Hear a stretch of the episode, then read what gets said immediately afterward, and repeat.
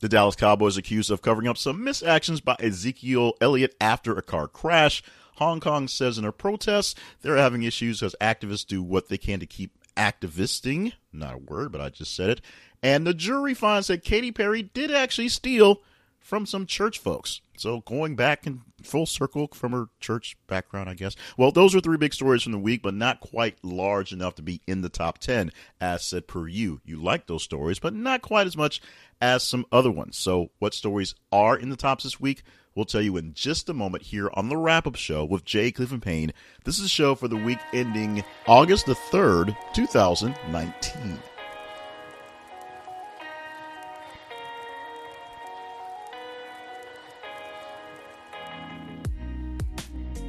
And welcome to the show. I, as already said, Jay Clifton Payne, and the show, as already named, the Wrap Up Show. It's a wrap up of the news that you aggregate, or we actually aggregate it, but you rate it throughout the week at thisistheconversation.com via our social media links for Facebook and Twitter. This is all a part of the Conversation Project where we do what we can to make sure that even though we are not a mainstream news source, we're not big powerhouse with big money like Fox and ABC and CNN, we want to make sure that the conversations being had, or at least we're allowing you a chance to have conversations on stories that aren't stuck with chyron breaking news stories all day long. And we do that by by you do that by allowing us to be serving you on our social media. Every hour, every 50 minutes or so, we post a new link in our social media feeds on Facebook and Twitter.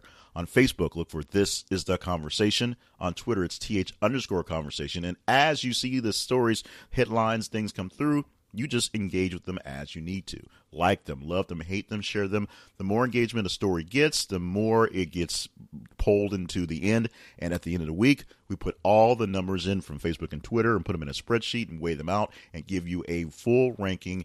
It's more or less fair from all the sources we used all week with the stories that you said were the tops and that you said were the bottom. We handle this with the top 10, which will go Casey Kasem style in the first segment. And in the second segment, we have a time where we go over housekeeping, anything that numbers wise, stats wise, something that looked kind of wonky, which we'll re explain another one this week in the housekeeping segment. And we talk about the almost irrelevant story of the week. Over the past week, we posted 100, or I'm sorry, 204 distinct different news stories. And we'll talk about that one story that didn't quite make it into any sort of relevancy, but this one also, uh, one that's really interesting. We wrap up the show by wrapping up the entire countdown, rounding out, we should say, rounding out the top 15 stories, going through stories 11 through 15, some of which you've heard the titles in the tease we had just a moment ago stories that didn't quite make it into the range and maybe a little bit of why they didn't, but just a quick hit on what they were. And maybe next time you'll look for more stories like that. We are sponsored by great sponsors out there. We'll spotlight Warby Parker in just a bit. And of course, you can reach out and help us out directly by following us on Patreon and being a patron. That's patreon.com slash this is a conversation. And we will have a spotlight podcast because it's all about sharing and caring in this world we live in. So we'll talk about a podcast that I listen to, a podcast I'm a fan of. We'll get to that uh, near the end of the show. But right now, let's get into the show show and talk about story number 10. As we said, counting down Casey Kasem style, the top 10 stories of the week. And these, of course, as said by you. And that story in the 10 spot has this headline Senator Cory Booker shaves supporters' heads in exchange for donations $1,000 to Iowa charities. I've read that butchered, but you got the point of it. Saturday, July 27th is the day we posted that story. The Hill is the source of the news story. And here are a few lines, or maybe more than a few lines, from the Hill's write up on Cory Booker doing the work of a barber to get a little money for charity. Democratic hopeful Senator Cory Booker, D, New Jersey, tried to gin up support among Iowans on a campaign stopover Friday, convincing three supporters to shave their heads in exchange for $1,000 donations to their Iowa charity's choice. The event came during a meet and greet Booker was hosting at Platinum Signature Barbershop in West Des Moines. Video posted on Twitter shows the crowd have gathered around Booker as he shaves a man's head, prompting laughter and applause. The audience began chanting, Cory cuts hair, reported CA. Cory cuts hair. He does a bunch of stuff, I'm sure. Booker thanked the audience for, quote, not thinking it was a joke that a bald guy was having an event at a barber shop. That also came from CNN. The campaign was also soliciting school supply donations for the city's public school system. Booker's visit comes days before he and several 2020 Democrats will take the stage in Detroit for the second round of presidential primary debate. So there's a little more bits and pieces in there that goes into the debate stuff. But this was happening, of course, the Saturday before his debate day, which was Wednesday and uh, showing kind of the things that you guys are into, the things that you guys pick up on. It is a real source of news. And I hate saying real source, but The Hill is a source that's an insider source for things that are dealing with the Washington stuff. And so it is a quicker, quirky story they put up there because they've got to put up information too. But Thank you so much for popping on this one. If you want more stories like this or less stories like this, just make sure you check out the stories in our feed and vote them up as you like them. The ones that you like that need the most response, like them, love them, hate them, share them, reply to them on Twitter and Facebook. And the more responses they get, the higher they get. This one high enough for a top 10 spot. Moving on to the next spot with the number nine story for this week, the headline reads like this. Millionaire John McAfee arrested in Dominican Republic. The Miami Herald's our source for this story. Friday, July 26th, the day it was posted.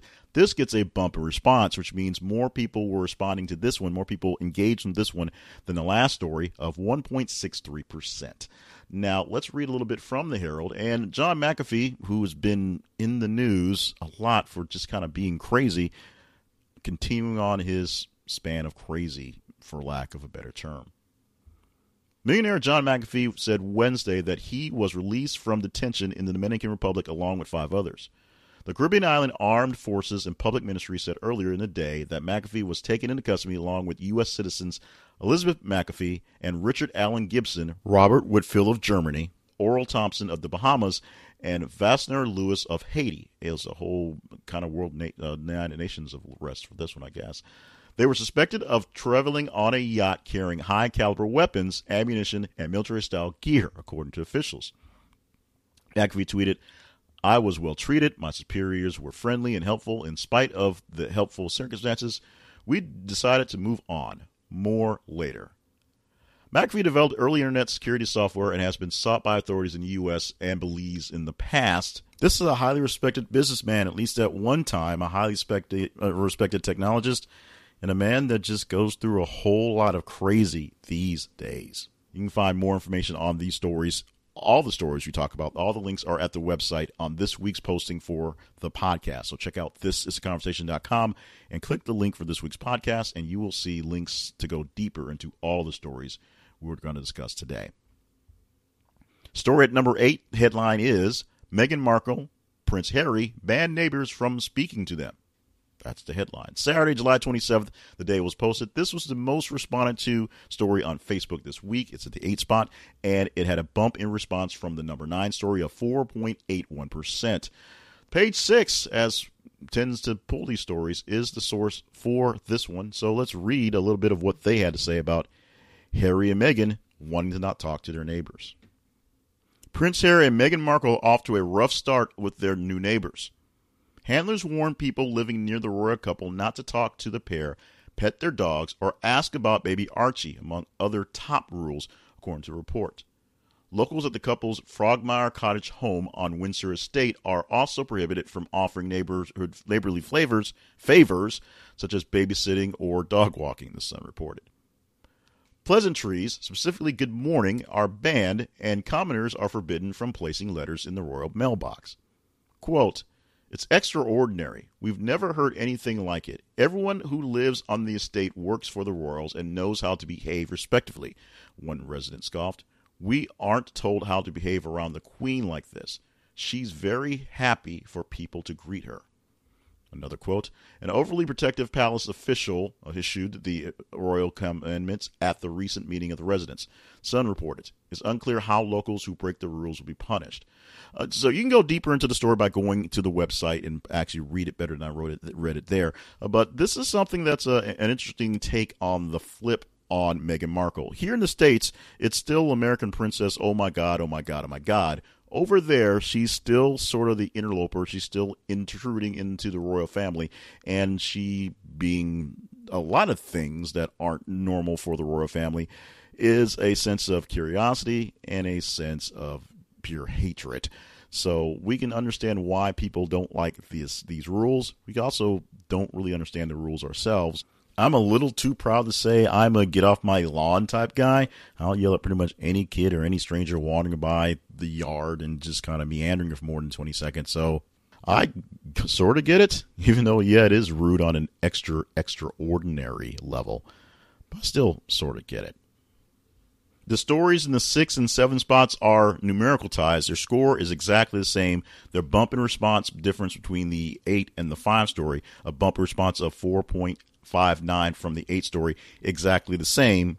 But we don't like ties when posting the things out. We like them to have their own specific spots. So to designate which one was higher scoring in the six to the seven, we go with the youngest story being more popular. Essentially, it got there faster. So the younger story, posted on Sunday, July 28th, will be the sixth story. The older story on Friday, July 26th, is the seventh story. That headline is The Woman Behind Overly Attached Girlfriend Meme is Quitting YouTube and Business Insider is oddly enough the source for this story.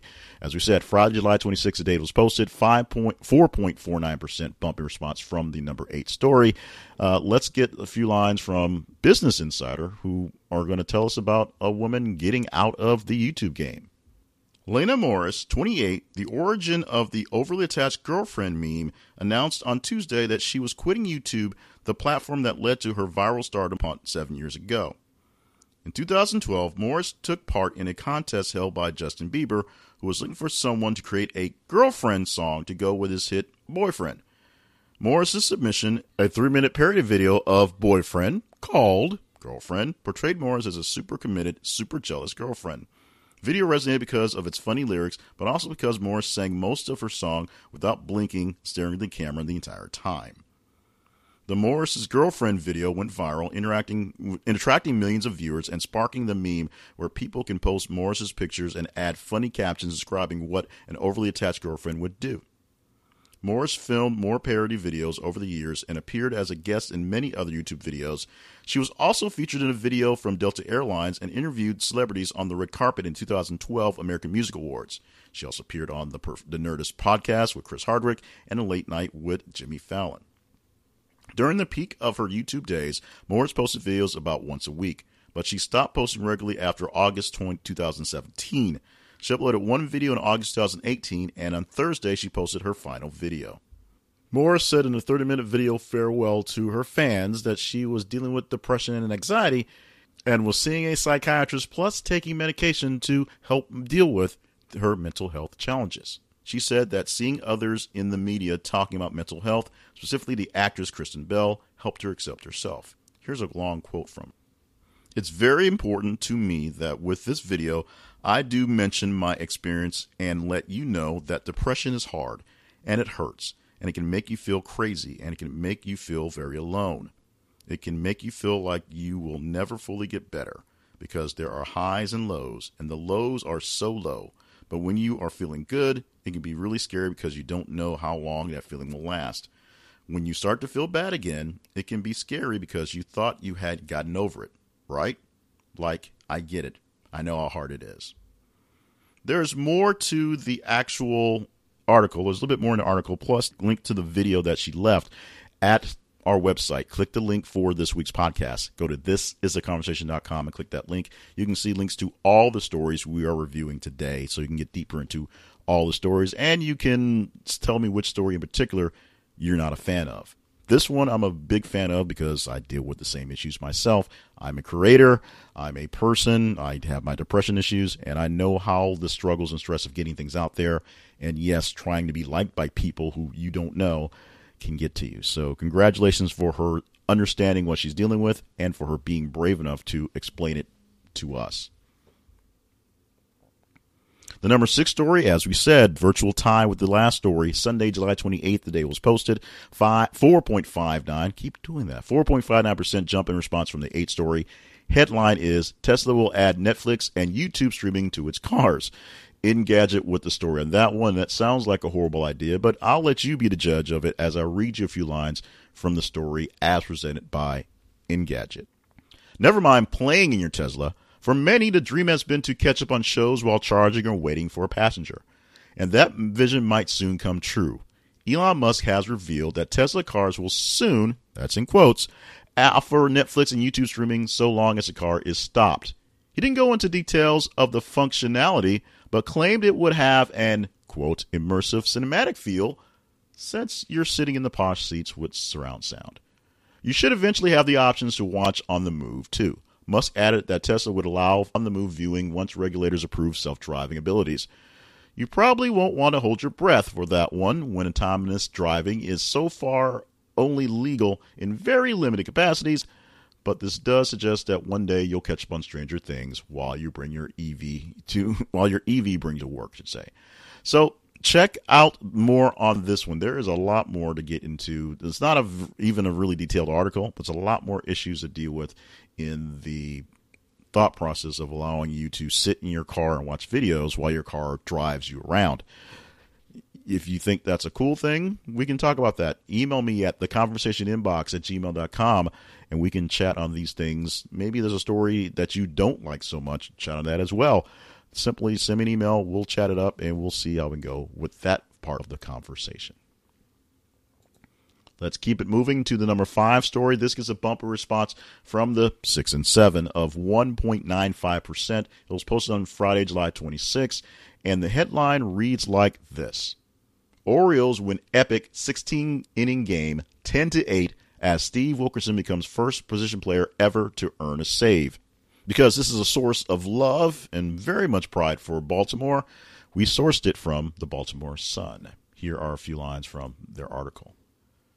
Stevie Wilkerson's strange night in the wildest Orioles game of the year included a three run defensive mishap in center field, a game tying hit from the batter's box, and a major league first on the pitcher's mound.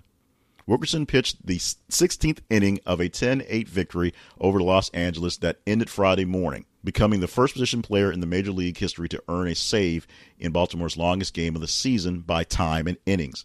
Afterwards, amid the Orioles' best clubhouse celebration of 2019, Wilkerson received a shower of various liquids, knowing only, quote, it didn't smell too good. Uh, quote, I don't think I've wrapped my head around it yet. What a wild game. That was just crazy. I'm glad I could go out there and be part of getting us a win. That was from Wilkerson. Making his third pitching appearance in 2019, Wilkerson, a utility man who has played second in all three outfield spots for the Orioles, retired Brian Goodwin, Cole Calhoun, and Albert Pujols in order in the 16th after Jonathan Villar hit a go ahead two run home run in the top half of the inning. Go deeper into the night and deeper into the story about what happened by going to the link inside of this week's podcast, and you can see the links for all the stories there. But you can get full details and go even deeper into the story we had here on this great achievement. Thank you so much uh, for being a part of the conversation all day long, and quick congratulations we're all sending out to Wilkerson for that amazing feat in baseball this week. The number four spot this week DC hotel attack. About a dozen teens caught in wild video beating man. Apologies for totally butchering that headline. We got that from CNN, the headline and the story we'll talk about in a second. Friday, July 26th, Friday, July 26th, butchering the dates now. Uh, also, when we posted it, and this gets a very slight bumpy response of just 0.48%, just about half a percent. Let's get you some lines and see how well I can butcher that story up from CNN.com's website. Police are trying to identify a group of teens who were caught on surveillance video beating two men outside a hotel in Washington, D.C. The video released Wednesday shows what police and witnesses say are teens between the ages of 13 and 15 beating a man to the ground and then continuing to assault him as he was down. DC Police Chief Peter Newsham told reporters on Thursday that there may have been as many as 10 or 12 suspects. On Friday, police announced a 17 year old juvenile male had been arrested and charged with aggravated assault. While police are still investigating, Newsham said the beating might have been a case of mistaken identity.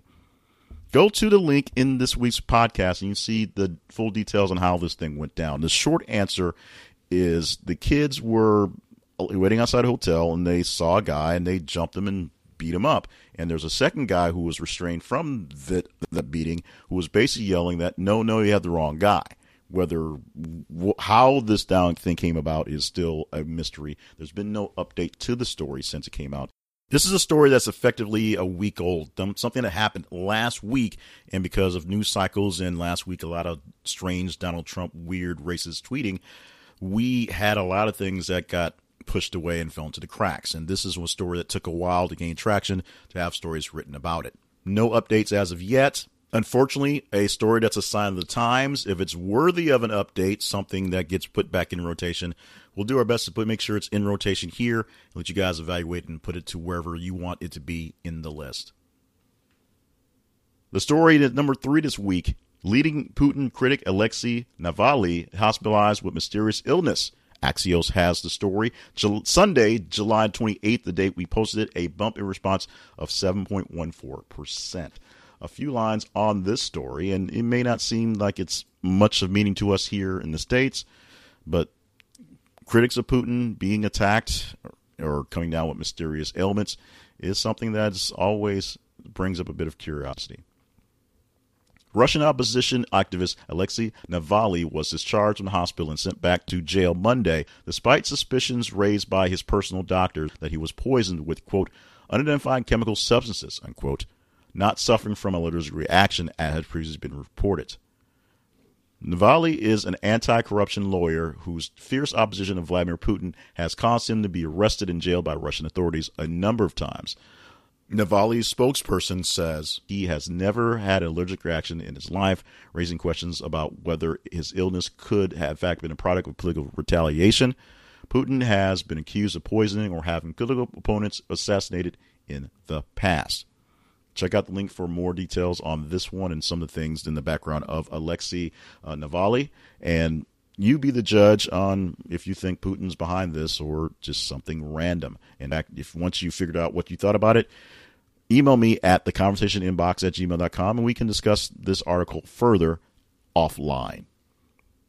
No President Trump in any of our stories this week. Very little Democrats at all. Cory Booker being uh, the the biggest one out there, but the biggest story regarding a Democrat happens to be essentially the same story that was posted about two weeks ago, because the same thing happened after she was on the debate stage.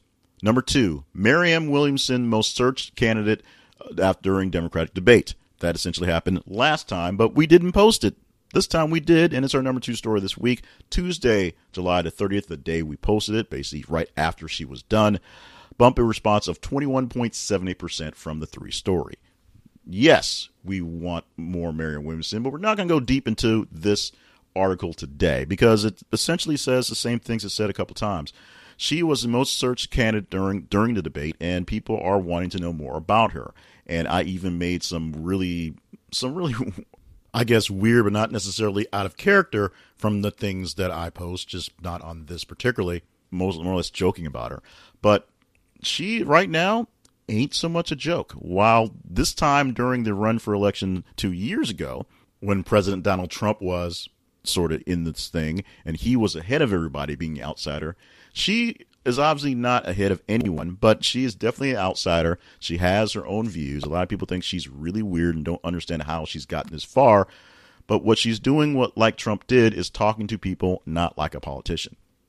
In fact, a lot of things she said based on the politicians out walking each other uh, really made a lot of sense in the debate issue of the conversation. Conversations aren't being had, notes and stats and different banterings going about in the process. So do you want more Marianne Williamson in your life and maybe even in your White House? I know I don't want her in my White House, but I think I need a little more Marianne Williamson in my political life, at least for the time being. So if you believe that's a yes, and many people don't believe that, but many people do, we can talk about that offline. Email me at the conversation inbox at gmail.com. We can talk about that issue and other issues as well. We'll see what's going on. Of course, a lot of searches going for right now. We'll see if it goes away when the election is done and see how much of that dark psychic force she can actually take along with her or maybe battle on the way to the presidency, which she will not win. Let's get to this week's top entry. As per you, the stats first, the number one Twitter story for the week, and obviously the top story of them all for this actual week. this story has a bump response from the number two story on Marianne Williamson at 23.36%. A bump response from the number 10 story, which had Cory Booker shaving people's heads for exchange of money, which is how barbershops actually work, of 83.7%, and a bumper response from the Almost Relevant story this week, story listed as number 204. We'll get to the details on that one in segment two, of course. That bumper response was 2,153%. The headline reads like this Rescuers reach Girl Scouts hit by lightning and hurt in BWCA. Star Tribune from Chicago is the source for this one. Saturday, July 27th, the day we posted this. A lot of stories that lasted the weekend and beyond this week. So big stories popping up to start the week and slowing down for this weekend. We'll see what happens coming up next weekend. But we have the story, and we will read you some lines from this one. This is a truly amazing story that you've got to get the details if you didn't hear about this coming up as we said, a lot of stories you do here are about things that don't get covered because of things stuck on the chyrons all day. So this is one you may not have heard the full story on. Hopefully, this will help. A search and rescue team evacuated a group of Girl Scouts after lightning struck during thunderstorms that rumbled across the Boundary Waters Canoe Area wilderness on Friday night. At least two girls in the group were injured. The group re- reached a landing at the edge of the BWCA about 4 a.m. Saturday, with all accounted for, St. Louis County Rescue Squad said in its statement. At least two girls suffered serious injuries from the lightning strikes, authorities said. After reporting, quote, acute symptoms that have us concerned, unquote, law enforcement officials said, quote, all patients are awake, alert, and able to move uh, without assistance, unquote. The Girl Scouts of Minnesota and Wisconsin Lakes and Pines released a statement saying that all the girls were back at their canoe base Saturday morning after being checked at the hospital in Ely. According to another statement, no one was directly struck by lightning, but, quote, they might have experienced ground currents, unquote. The party of nine, including a guide, reportedly called for help from a island on Knife Lake near the Canadian border. Initial reports said it was a group of six. St. Louis County Rescue Squad sent an eight member group ground crew to trek into the chain of lakes to reach the group, Rescue Squad members Rick Sladen said by cell phone. To reach the area, the members had to navigate five portages. A statement from that search and rescue squad said this Search and rescue is always able to use motors in the BWCA to effect an emergency rescue. We transported canoes to the first portage by motorboat, then switched to paddle portage mode. A requested Army National Guard Black Hawk helicopter was not available Friday night, so emergency operators worked with Minnesota State Patrol Air Support. The team knew the group's location because of outfitter was able to give them the campsite number. The girls ranged in age from 15 to 18 years old, Slater said. Officials didn't know where the group was from. That's the full story from the Star Tribune. So, very glad that all those girls are very safe at this point. And very glad you guys picked a story that had a very happy ending for this week's top 10, not some of the more chaotic ones we've had lately. And if you want more chaos, then apparently you did not do your job well enough this week. So, what is your job to make this whole thing work? Is very simple. We post stories linked to the social media accounts for the conversation project and this is a conversation.com every 50 minutes on facebook look for this is a conversation and follow us and make sure we're set to be a default in your feed not some sort of back channel thing and of course on twitter we are th underscore conversation as the stories come down the pike as they do you just respond to them in kind. If you like them, like them. Love them, love them. Hate them, hate them. Share them, respond to them, respond to me, give all the engagement you can to each and every story that catches your attention, and they will rank as high as possible in the countdown. Now, coming up in just a moment, we're going to get to not the worst story of the week, but the almost irrelevant story. That's story number 204. We'll explain to you what it is and why it is. We'll also go into detail again about what we do for tiebreakers here on the wrap up show with Jay Cleveland Payne from This is a Conversation and the Conversation Project. This is the show for the week ending August the 3rd, 2019.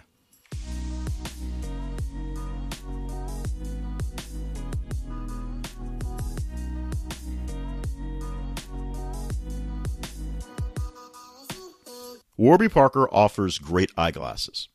Check. Warby Parker offers great eyeglasses at a very affordable price. Check.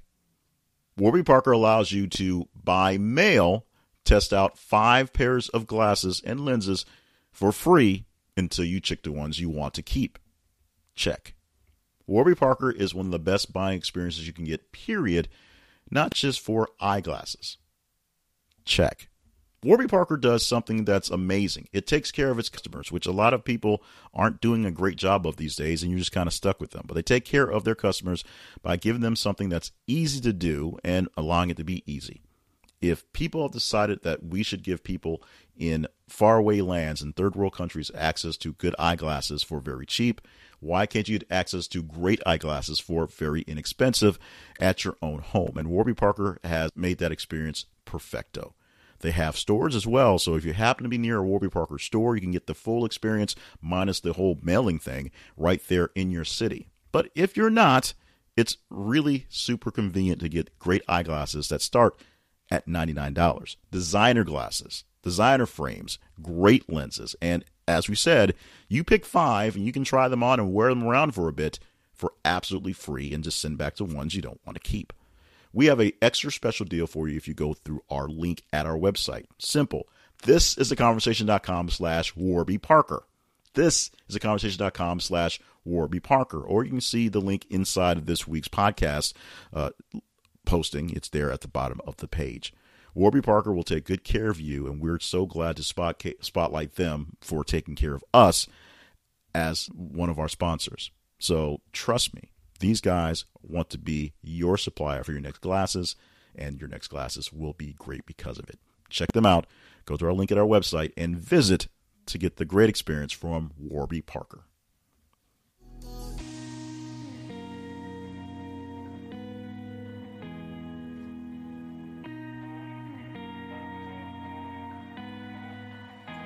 housekeeping and take care of today. First off, we're going to address a conversation I've had with many old time people who've listened to the podcast from its inception, what it was supposed to be, and how we worked things out.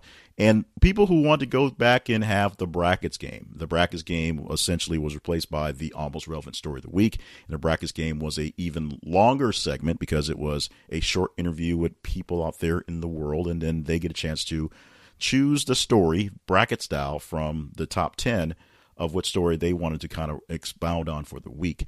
We don't have the logistics, oddly enough, to make that work out right now. So that has not been a priority. It's been a priority to make it to make the logistics work, but actually doing it has not worked out as well as we like because we thought that's what really made this podcast what it was. It's really made it interesting was going through the top 10 stories from you out there in the world and then letting somebody respond to a specific story, not be here just to pitch their thing, which is cool, but respond to a news story in their own perspective and that news story being a more or less surprise.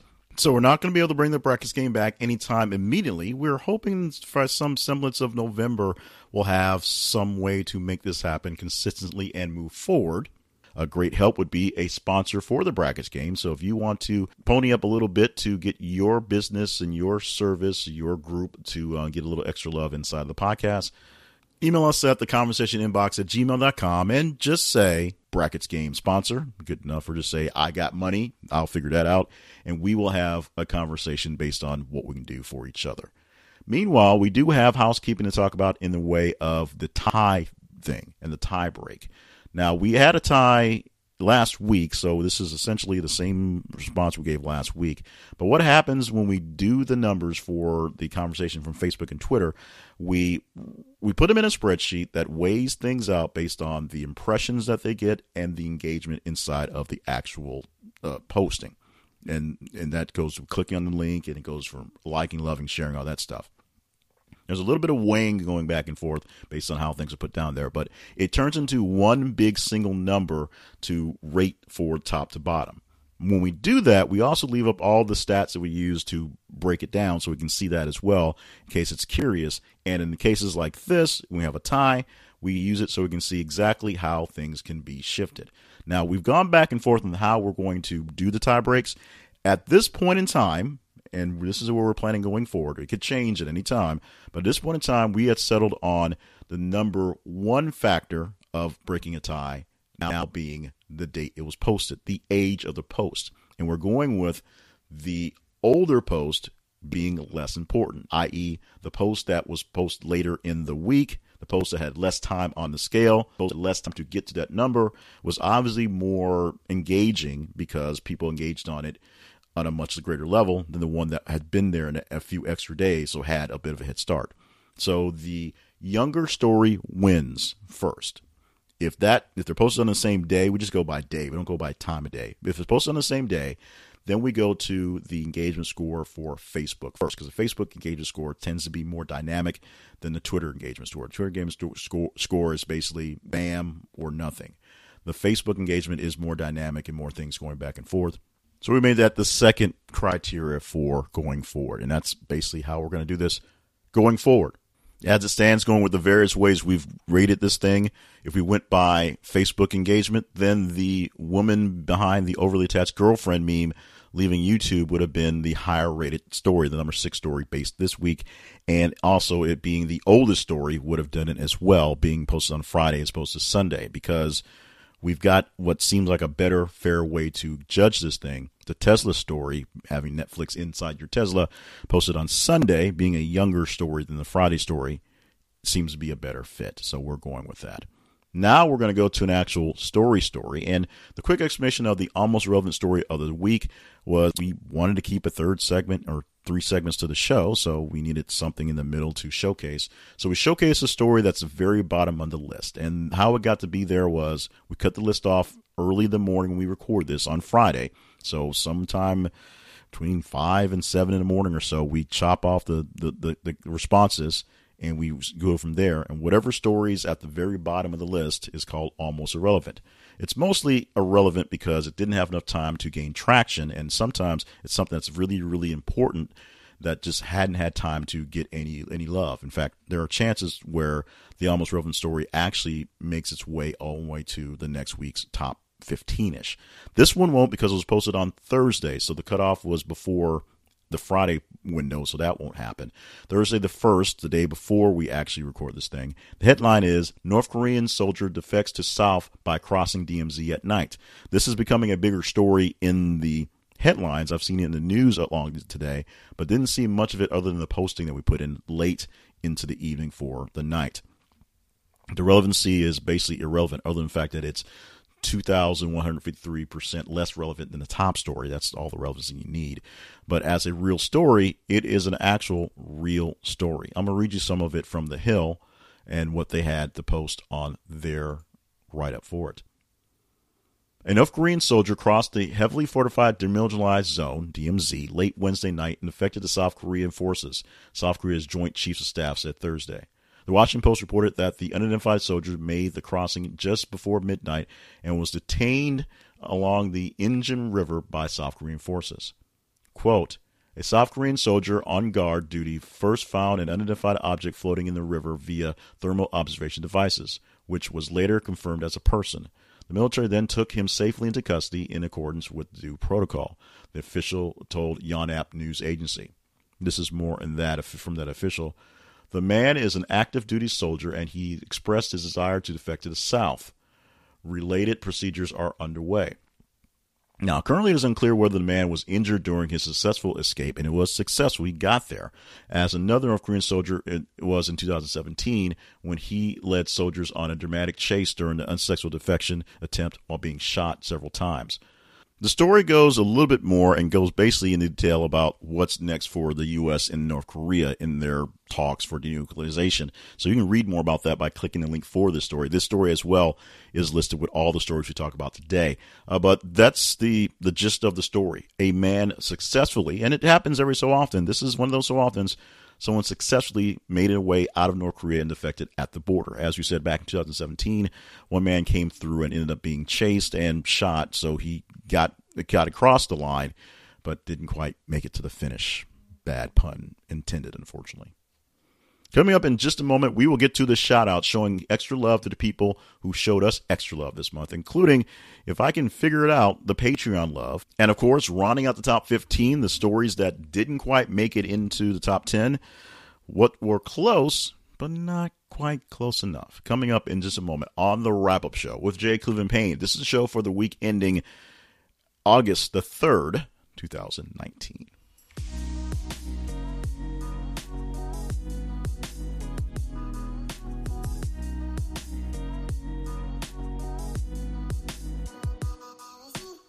Their website is very simple.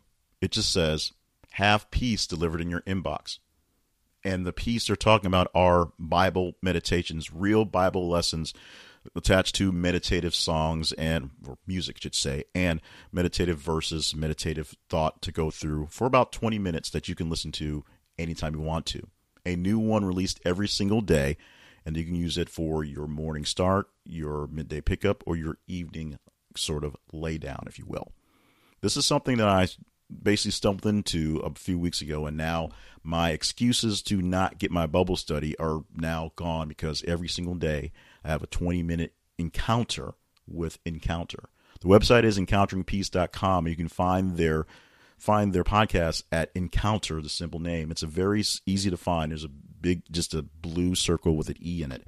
Encounter offers you, just like I said, a daily Bible meditation. So I don't really go into spirituality and all those things uh, here in this podcast. Usually it's the angry blacky black black black stuff, but I do have a very very defined serious faith and and, and very serious in my faith. Unfortunately, time in the world get in the way of getting things done those ways. But here, you can subscribe to free audio meditations every single day. You can subscribe via your email and get them that way or subscribe to them via your apps for your podcast. So that's why we're sponsoring or we're we're not sponsoring them. We are show, showcasing them in this part. And they are a partner with YouVersion as well. So the most popular Bible app is a source of support for this podcast. So YouVersion was probably going to be there for a while. Encounter will be there for a while. So check it out. If you're not spiritual, then maybe you want to give this one a, a skip for this week. But if you're looking for a way to sneak in a little extra Bible study, this is a great way to take care of it.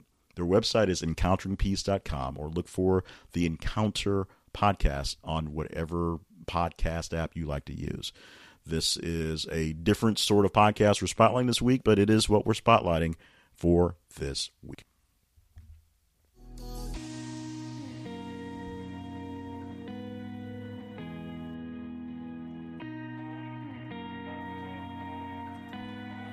It is time for shout outs where we send shout outs to people who showed us extra love in every extra space we have Facebook and Twitter every single week. And the first of the month, we go out to Patreon and ask for the folks to, and we'll add more folks as we have more ways for people to sponsor us as well. But Patreon, our main source for sponsorship, and we thank the folks who give us a little bit of money to keep this thing going right now.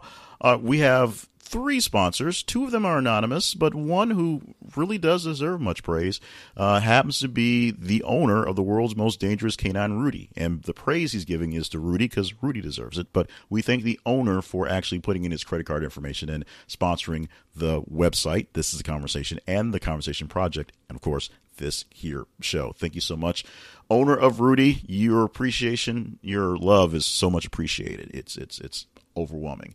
Now let's go on to the more traditional ones. Every week we talk about folks who gave a little extra response inside of Twitter and Facebook. Starting off with Twitter this week, uh, UAP. Uh, I'm not sure what the UAP is for, but they uh, gave us some likes on some things this week. Also, AARP Goddess, one of our usual suspects. Tim Franklin, Bonehead Pundit was in the house. Lululu, L U L U L U. Also, The Ways We Were, and Jasmina Zinkovic. Thank you so much for giving us love on the Twitter this week. Extra spots there as well. Now, on to Facebook. People who gave a little extra when they gave their responses in doing things, replying things on Facebook as well. Shout out starting with Ruth Ann Miller, Big O popping in as well.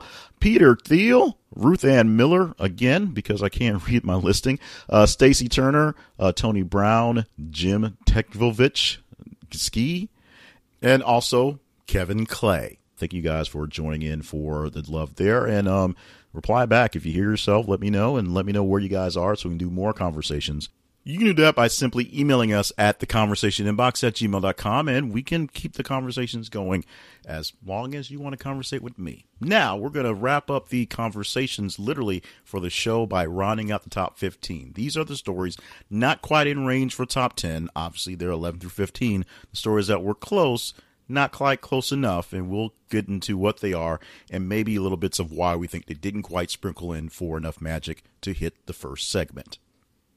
And starting with story number 11, which is basically right there in the rankings, but not quite there, came from people.com. We posted on Saturday, July 27th. As we said, a lot of stories that we had this week were posted early in the Friday to Friday time range uh, and just stuck around, but this one not quite enough to push over the top to make it into important.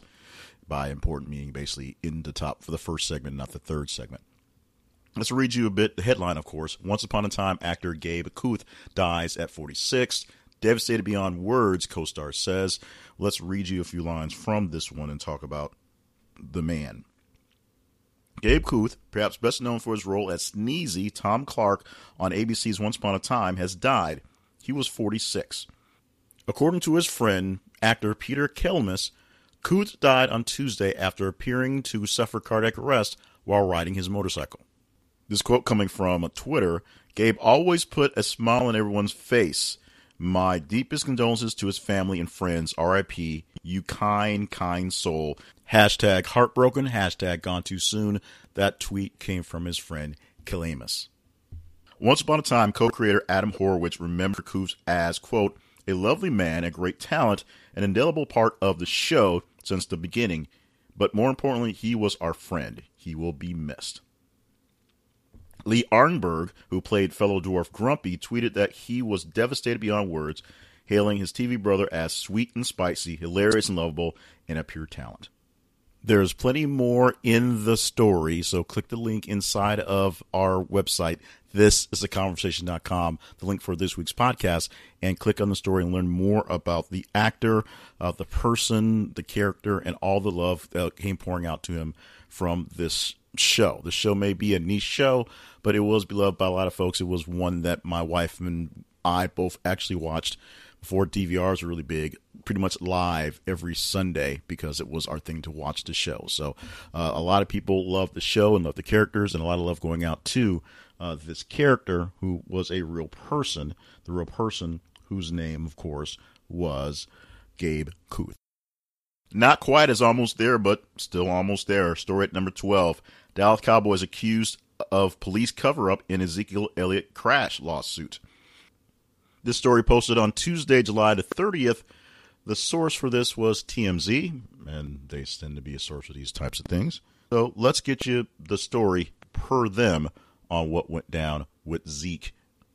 Maybe, since we say there's a cover up, so maybe what went down with Zeke.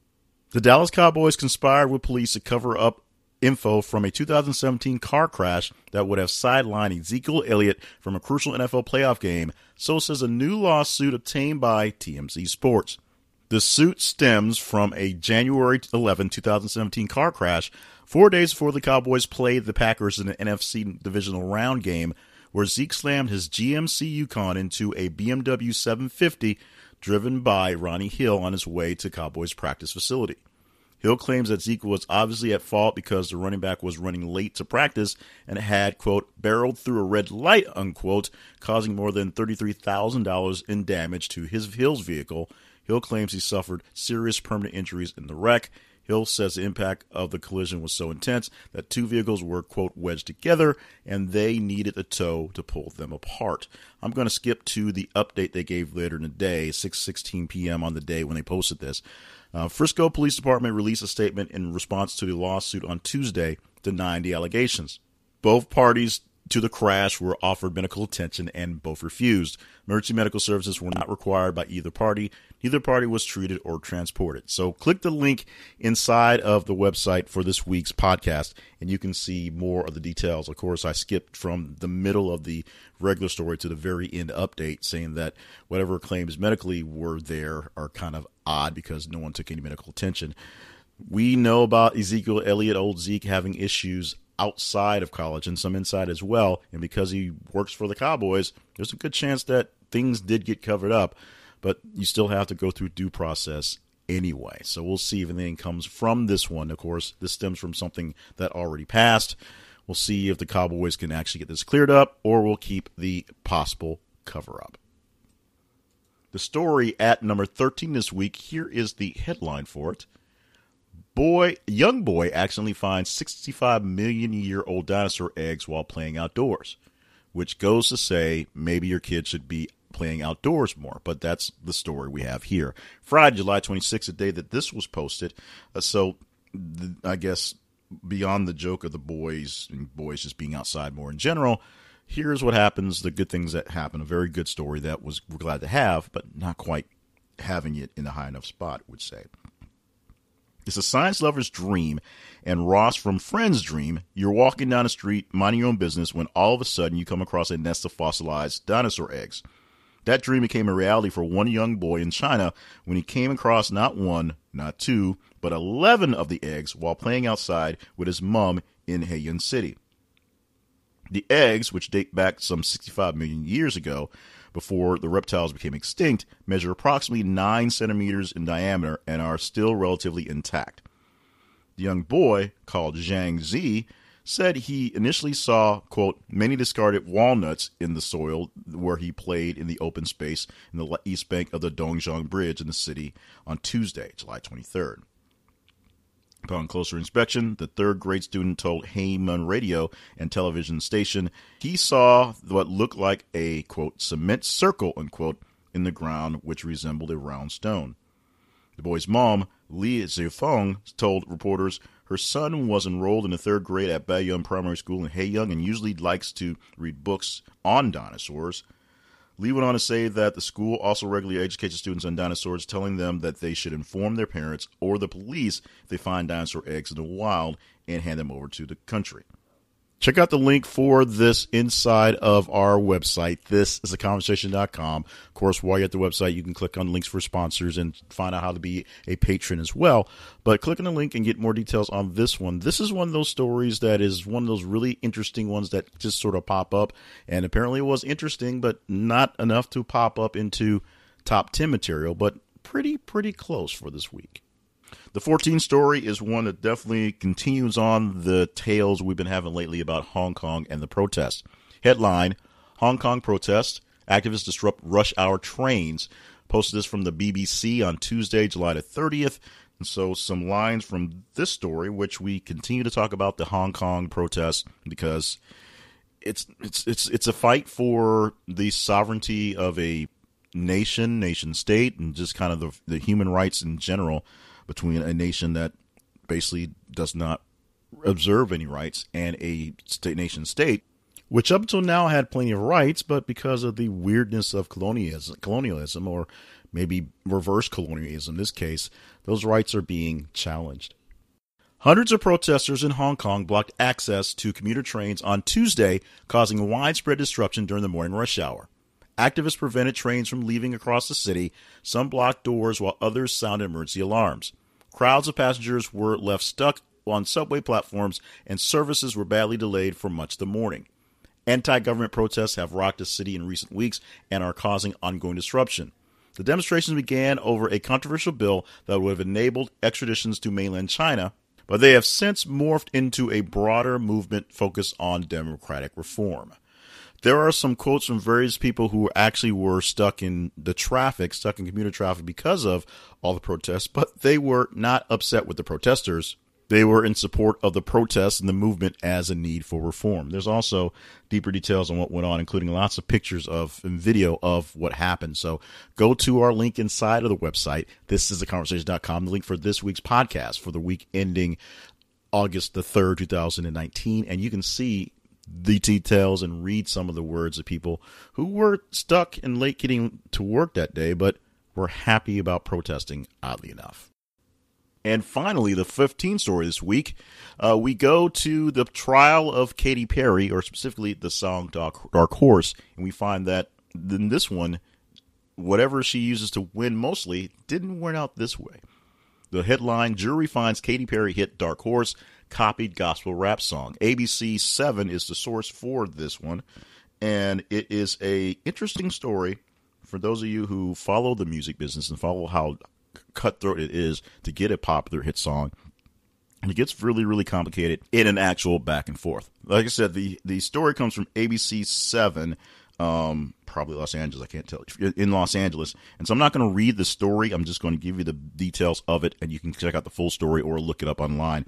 Basically, what happens is Katy Perry's hit "Dark Horse" has been deemed by a jury to be stolen, at least the the the hook from it, stolen from a song made by Joyful Noise, a Christian rap group and released by a man named Marcus Gray, who used the stage name Flame along with the, the band. So Flame and Joyful Noise and their song that they released.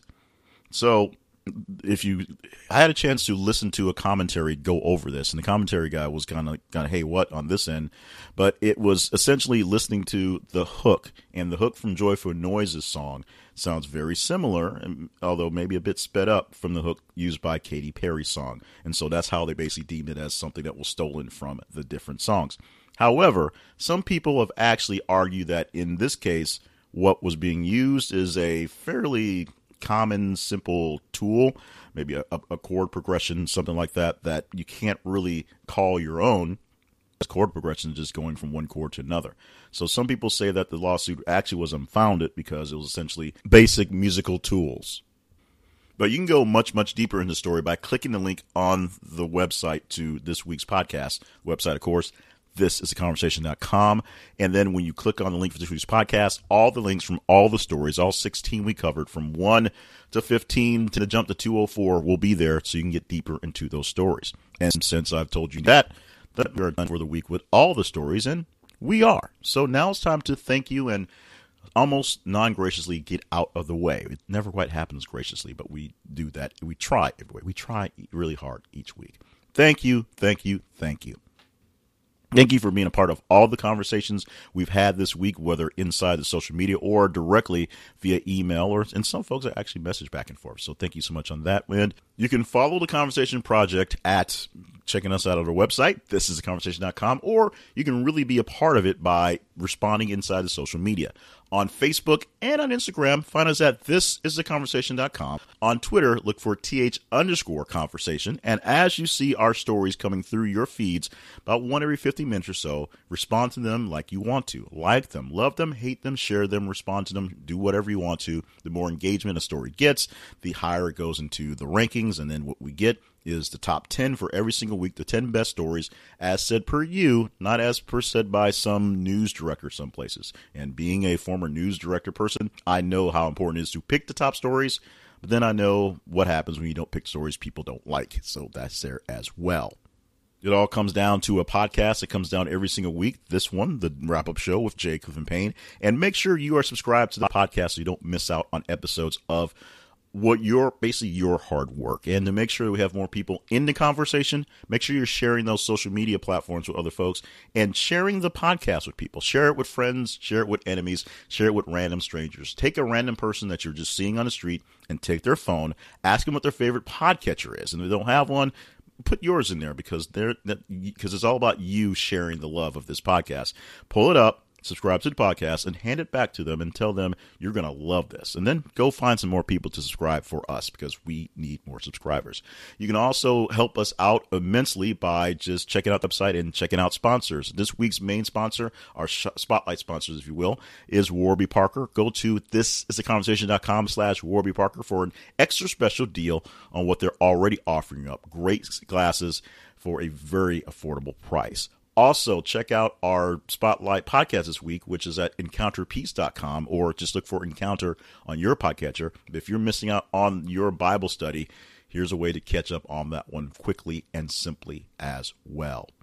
Don't forget about being a direct sponsor by going to our Patreon page, which is patreon.com slash this is a conversation or this is a conversation dot com slash patreon. It'll send you a link to that patreon page as well. And of course we'll show you love at the beginning of the month if you are a great patron. Other ways to patronize us also online as well.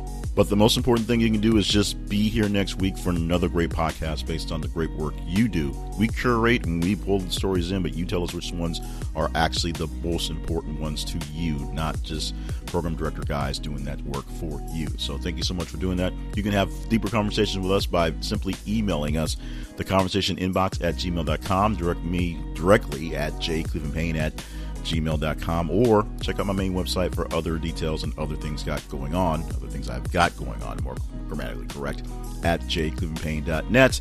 Thank you, thank you, thank you, thank you, thank you, thank you.